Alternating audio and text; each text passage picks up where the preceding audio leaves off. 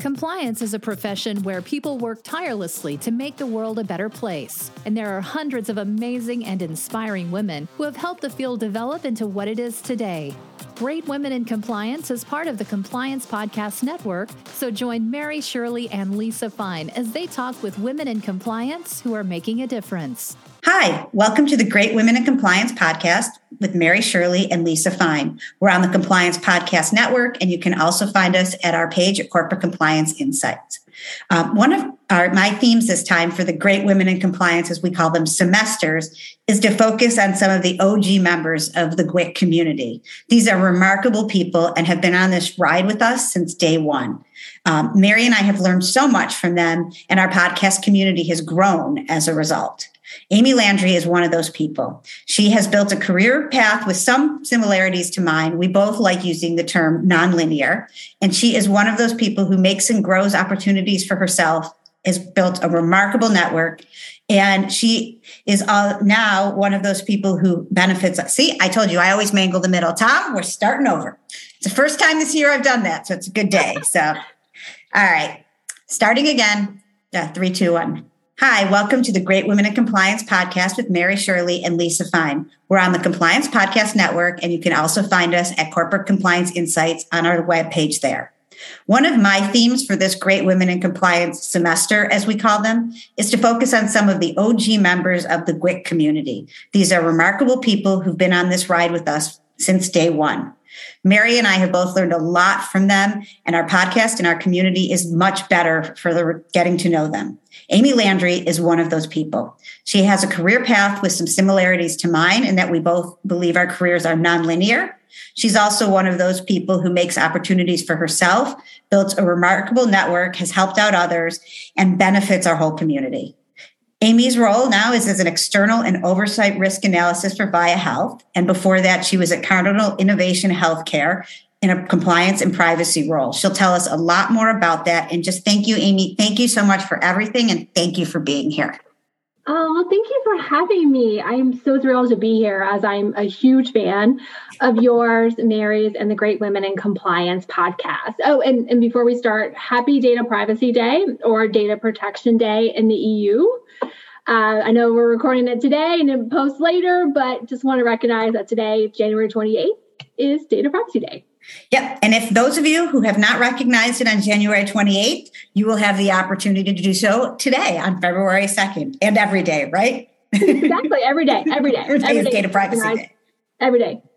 So with that, why don't you talk a little bit about your career, your different paths, nonlinear, and as you started in retail management, and now you're an ethics and compliance leader. So tell us about it. Sure. Well, as you referenced in the intro, I did take a little bit of a winding, a nonlinear path. Growing up, I was so fascinated by the inner workings and relationship dynamics of government and business, people, culture. Both here in the U.S. and then also abroad, and how they all kind of work together to solve problems. So when I went off to college and had to pick a major, I chose to major in international studies in the field of international business. And with that, I also had to minor in a language, and I chose Russian. Because I really thought at the time it was going to give me a great competitive advantage, because Russia was considered the next big market for businesses to want to go into. Unfortunately, when I was getting ready to graduate, the mood on Russia started to switch, and a lot of the job offers that I had originally obtained were drying up. So just sitting there and getting ready to graduate, I was like, what do I do? So that's kind of how I fell into retail management. I was, through college, I was working as a sales clerk for a department store in Tuscaloosa, Alabama. And I probably ended up spending maybe 7-8 years in retail management, but I always felt that there was something missing, that, I really wasn't where I was supposed to be. And I wasn't really passionate about going into work every day. So that's when I made my first career pivot after I went back to college to get my master's degree in international commerce and policy. But this time, when I was getting ready to graduate, a friend of mine actually put me in contact with a former colleague of hers that was setting up his e-learning, his compliance e-learning company. So I went to go work for him. I stayed with his company for about 5 years. working on e-learning projects. And then I moved over to another compliance vendor, and I spent 7 years there. Okay. Wow. And then in that, so then you, you know, you moved on to where you are right now. We'll talk a little bit more about your in-house role later, but let's also talk a bit about how you've networked to get there and how you, you know, reached out and gotten close to others through that process. Sure. I really have to thank the connectors that I actually already had in my network that really helped me grow it. You know, one of those earlier connectors was Mary Shirley. You know, Mary and I met about 10 years ago because one of her former organizations was a client of mine. And then we crossed paths again when we both worked at the Red Fly Group. So, you know, when she went off and left the Red Fly Group, you know, we still kind of kept in touch as we bounced into each other at different conferences. So we still were able to keep in touch with each other. But Mary was one of those first contacts that I reached out to when I was laid off in 2020. And she was so nice to connect me to a few of the people, like you were one of those, Lisa, in her network that I then went and set up some short informational meetings with. And then what I found in each one of those meetings, I was introduced and connected with additional people. Plus, I was also, asked to join a couple mentoring groups. So that's how I was able to reach out and then connect with individuals and build my network. But I have to say one piece of advice, you know, it doesn't end with just making the connection. You have to continue to nurture those relationships, you know, by being genuine in your conversations with your connections and really making it a two-way street so that you're not always asking the connection for something. You're also giving back to them whenever you can. Well, it's always fun. And I will say one thing we have in common is that Mary was also my first compliance friend. I saw her present once and I decided that I was going to get in touch with her and stay in touch. I don't think we realized eventually we'd become podcast spouses, but she was somebody who helped build that too. And I think that, you know, it is a really helpful approach as well, because something about when you're trying to get to know people and build a network and sort of learning about what other people do, I think it helps you learn a lot about what you do want to do and what you might not want to. Exactly. I think there's a lot of us out there that Mary Shirley was our very first compliance. Yeah. And, you know, when you would follow up, how did you did informational meetings and you would follow up. How did you keep yourself center of mind on that? And how did you decide, you know, what directions to go into as you went through that process? I mean, I really cast a very wide net. I really made sure that I didn't, you know, keep it very narrow. I really wanted to make sure that because I'm, you know, looking at my career trajectory. I mean, again, I had retail management. I worked for compliance and ethics vendors doing e-learning, implementation of third-party onboarding software. So I had, you know, a little bit of compliance, a little bit of privacy, a little bit of cybersecurity or information security. So I had the whole gamut, and I really, really made it, very important that I didn't want to just kind of pigeonhole myself into just one area of my network. I wanted to grow and you know, get a wide perspective of, thoughts and what people did and guidance from a lot of different individuals. And you mentioned it earlier. A lot of this was during 2020, right? You know, as a result of COVID. And, you know, you built some really good opportunities for that. And you are also one of those people who's been very open about your job search, things you're looking for. I remember at one point when you said, I'm going to, I want to start this blog, and we'll talk about that because that was, I think, has really helped a lot of people. But while you were initially in that sort of moment of starting to look, what did you do, you know, in that time to kind of help you both get through it and figure out what's next? Yeah, sure. I mean, I talked a little bit. I mean, again, I really casted that wide net. I mean, I really didn't say no to talking to a connection, you know, even if that wasn't maybe in an area that I was looking to. I mean, I still thought there would be some value in talking to somebody and get a different perspective. So I picked up a lot of great advice from those informational meetings. And, you know, one of the pieces of advice I got was being able to tell your career story. So I really wanted to make sure that I was able to connect my experience and my skills of leading global e-learning, training, software implementation projects, with my knowledge of managing data privacy as a data processor under GDPR and then the elements of an effective compliance program. But then I also wanted to fill in any gaps that I had with additional learnings. And this actually also provided me an outlet to be doing something while I was laid off besides job searching. So by picking up certifications in privacy, cybersecurity to go along with my compliance and ethics certification and knowledge, I really was able to cast a wider net in my job search. Mm-hmm. Yeah, I think that's great.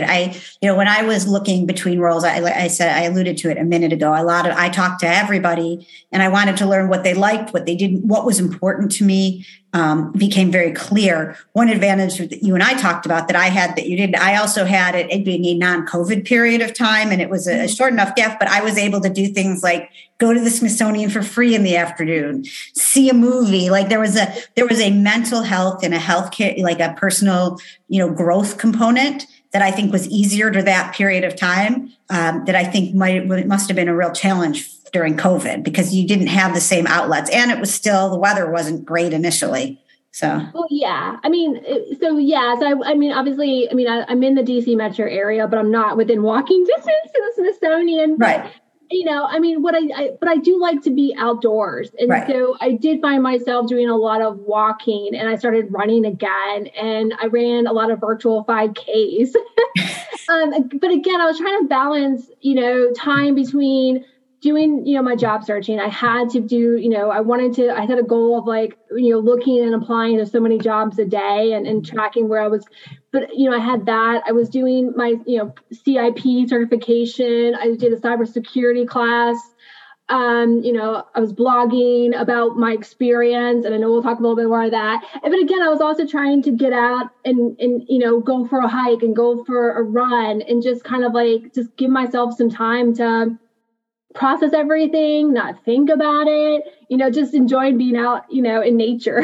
Yeah. Yeah. That makes all of the difference. Let's talk, I mentioned the blog, and you started that, and it turned out to be a great resource for others, and also something that really made an impact on you. Yeah. So, that came about because of another piece of advice that I got in an informational meeting.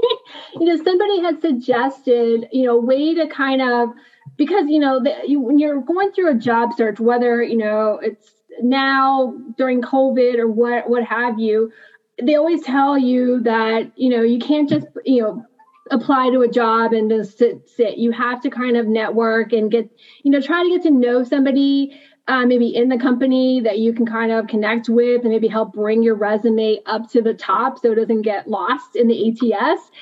So somebody gave me a piece of advice about, blogging about, my, blogging to be a thought leader and sharing my insights. So I took that and I thought about, okay, what can I do? Because at first I was like, oh my gosh, what am I going to be able to write about? And then I started writing about, my journey, how I went about building my network and how I worked on developing and growing my own skills and knowledge. So, thank you so much for sharing that. Because that was a fear when I first started. I wasn't really sure if it would resonate with anybody, and people would find it very valuable. But in writing it, I did get a lot of people come up to me and say thank you, because they're like, you voiced something that I was struggling with, or, you gave me some courage to, share what I was feeling. So that was very rewarding. It was also very therapeutic. Yeah. I think that it was one of those things that, when you're first going, at least when I was first going through the process, and it was, you don't know what and how and where to share. And one of the things that I learned was just by connecting and, talking about what I wanted to do or didn't, or even some of the vulnerabilities related to it. I learned a lot about what professionally, but also personally, and about all different networks, whether they were people I knew through work, or compliance, or in my personal life, where people were more focused on how are you feeling, not, oh boy, what do you do all day? Exactly. Yeah. It really gave me the time and an opportunity to sit there and think, what do I really want to do? I've been going on this path for, almost 13 years on the vendor side. And I was like, do I want to continue on that path? Do I want to still work for the compliance and ethics vendors, or do I want to, make a switch? So it really gave me that opportunity and that time to really start thinking, what do I want to do with the rest of my career? Which brings me to the next thing. You made some decisions. You decided to, the word that's so popular these days is pivot. Sort of like pivot is the new synergy, maybe. But I think what was so remarkable, I mean, you made that decision. You did a lot of thought process. How did you basically come to that realization? And then how did you act on it? Well, the funny thing was I'd always thought about it. And I actually had talked to a former sales guy that I worked with. And we had talked about it for a couple of years. And I was like, what? I think I want to go in-house. I want to switch over and go in-house. I mean, ultimately, I would like to be that chief ethics and compliance officer. Like, that's kind of like where I want to be. And, he was, we're talking and he was like, I think you would be good at that. But then, that conversation, took years by. I was like, well, I'm not going to do that. And maybe I won't do it. Maybe I will, maybe I won't. But I kind of went back and forth for a while, thinking about making that jump. But I had to really say when I got laid off, God, it lit something in me. And it really, I guess, gave me the opportunity to think, really, what do I want to do? And if I'm not going to make that leap, that jump now, when I don't have anything, when am I going to do it? So I think really being laid off really kind of gave me that courage or that push, that final push I needed to make that jump from the vendor side to an in-house. And, it worked out. I landed my role with Cardinal Innovations last year. And I worked on, training and communication. I do have to say, kind of going back to my certification that I was doing while I was trying to find a job. So, I have to say, getting my certified information privacy certification really came in handy because, for Cardinal Innovations and my now organization Via in healthcare, we deal with HIPAA every day in what we do. So being able to understand HIPAA and privacy laws is really critical for what I do on a daily basis now.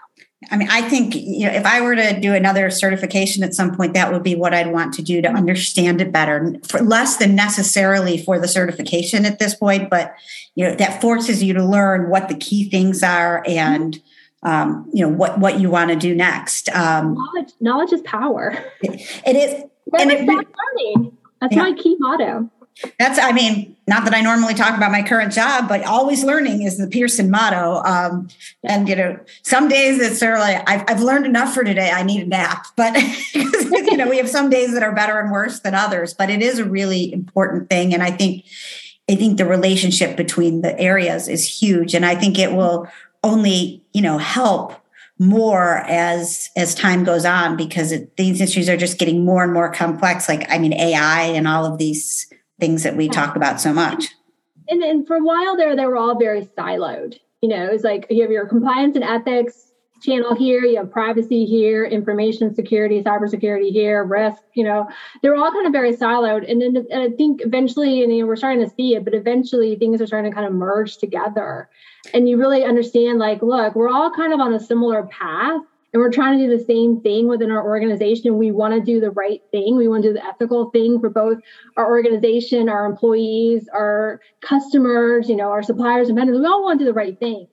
So I think eventually we'll kind of see some more synergy between everything. It's interesting that balance between everything trying to collaborate and to work together versus the idea of, we can only do so much. How do we all do it most efficiently? I think that's the direction we're going. It isn't now like, stay out of my work. It is, or don't, scope creep, but it's more like we can't, in ethics and compliance, we can't own everything. Like when it comes to ESG, which is we're really good with the G, but I don't think anybody needs us to take over the environmental, the E part. unless you have that background. And I do not. I don't either. I'm zero emissions, anything else.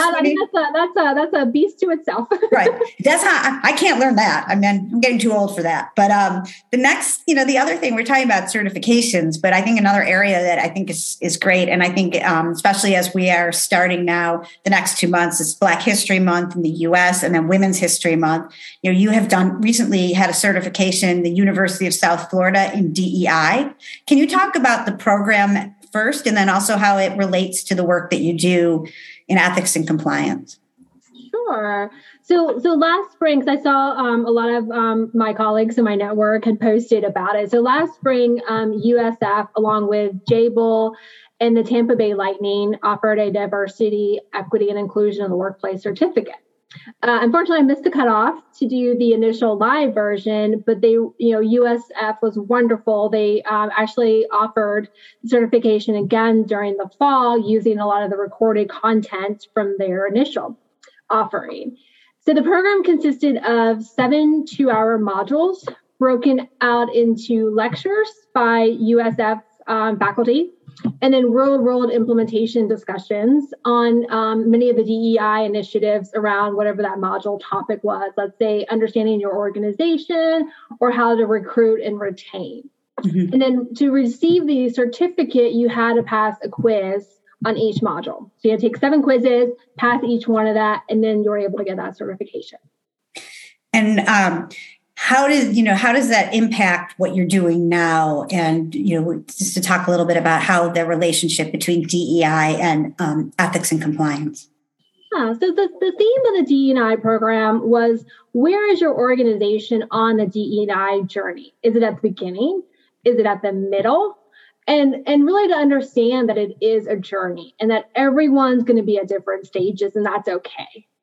Where I think how DEI and ethics and compliance relate is ethics and compliance is also a journey. We may be a little bit further along in that journey because we've been able to practice it a little bit more and we've been around a little bit more, but it's also a journey. We're learning and we're trying to expand ethics and compliance throughout our organization. I also think that in the midst of this, one of the other things I was just learning about implicit bias, and this was yesterday in a presentation that I think is just fascinating, and the power of words. I think I am a lawyer, so words have always been important to me in writing, but I also think that we have, the idea of using, the more I think about gender non-specific terms that I haven't thought about, or other things, or signaling, the one that somebody talked about saying kings and queens versus royalty. This is a small thing, but it's so, when I think about journeys, I think about how do we word what we're doing in a way that is inclusive, that is encouraging people to feel comfortable and to raise concerns. And I'm nowhere near, I'm very early on some of that part of the journey. But I think it's one of those things that, trying to figure out how we make our world feel more inclusive, even if we don't realize there's a gap. Exactly. And that's, so one of the things that I did at Cardinal was I definitely joined. So we had a head of DE&I, and she would do really great job of offering every month, a listen and learn kind of, grab your lunch, bring your lunch, and we're going to learn and talk about a certain topic. And bias was one of it. Microaggressions was another one. And it was very enlightening to realize, as you said, certain words you always used. It's just common knowledge. Like you guys, I being from the DMV area, the Northeast, I always would say you guys, to kind of, and realizing that was not right. I should not be saying that, but it was, it was nice to have that, space to be able to listen and talk about things and hear from different people's perspectives, and how maybe something that I thought was normal really made that person feel, uncomfortable, or, so that was a great opportunity. Yeah. You guys is still a battle that I occasionally I have, but I recognize it now. And, the other thing is on things like that is, even if I don't feel that in my mind, it might be gender specific, it is. And to just learn some of that is so hugely important. But this is great. Is there anything else, from your viewpoint, some piece of hard-won wisdom or, comment or thing to think about you'd want to share with the group before we leave today? Sure. I mean, obviously, again, we're all on a a journey. I mean, we're all, life is a journey. Our careers are a journey. DE&I is a journey. Ethics is a journey. Everything is a journey. And I would just probably say is just honor where you are in that journey and know that, you're going to make mistakes. We're human. We make mistakes, but acknowledge when you do, learn from it and grow. Yeah, it's so interesting. And it made me think about something real in the middle of my career. It's a while ago now, but I was working with somebody and it was a really junior male. He was, 2 or 3 years out of college, and it was probably his first job. And something went wrong. And I said, look, that was my mistake. I'm really sorry. It was inconvenient. Let's, now how can we fix it?